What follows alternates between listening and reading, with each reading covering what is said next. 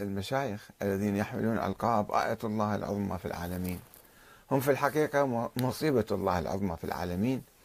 وشوفوا تركيبهم تركيب تفكيرهم كيف.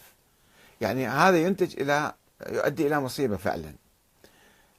عندما يصدق بخرافة الولاية التكوينية لأئمة أهل البيت. هم خالقين العالم وهم الله خلقهم وهم خلقوا العالم والرزق والحياة والموت وإدارة العالم كله الكون كله اللي ما يعرفون وش قد آفاقه وكذا هذا الإنسان أو ذول الناس هم اللي يديرون العالم. هذا كفر صريح. فعندما يؤمن بخرافة الولاية التكوينية والولاية التشريعية أيضا خطأ. ما في الأئمة ما عندهم ولاية تشريعية. ما يشرعون أحكام. هم ينقلون أحكام. قال آه، النبي قال رسول الله قال الله تعالى. ما عندهم شيء جديد.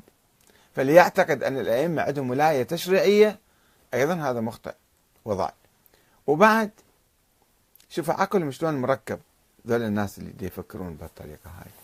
يؤمن بأسطورة رد الشمس للإمام علي مرتين ثلاثة ستين مرة. وهذا اللي العقل اللي يؤمن بهاي الأسطورة أسطورة حديثة يعني فعلا في مشكلة في أزمة هذا العقل. ويفترض وجود ولد للإمام العسكري بالرغم أنف أبيه. انه أقول ما عندي ولد يقول لا أنت عندك ولد غصبا عليك. هم في شيء منطق هذا منطق باطني. منطق باطني ضد المنطق الظاهري. وضد أقوال الأئمة وضد أقوال أهل البيت.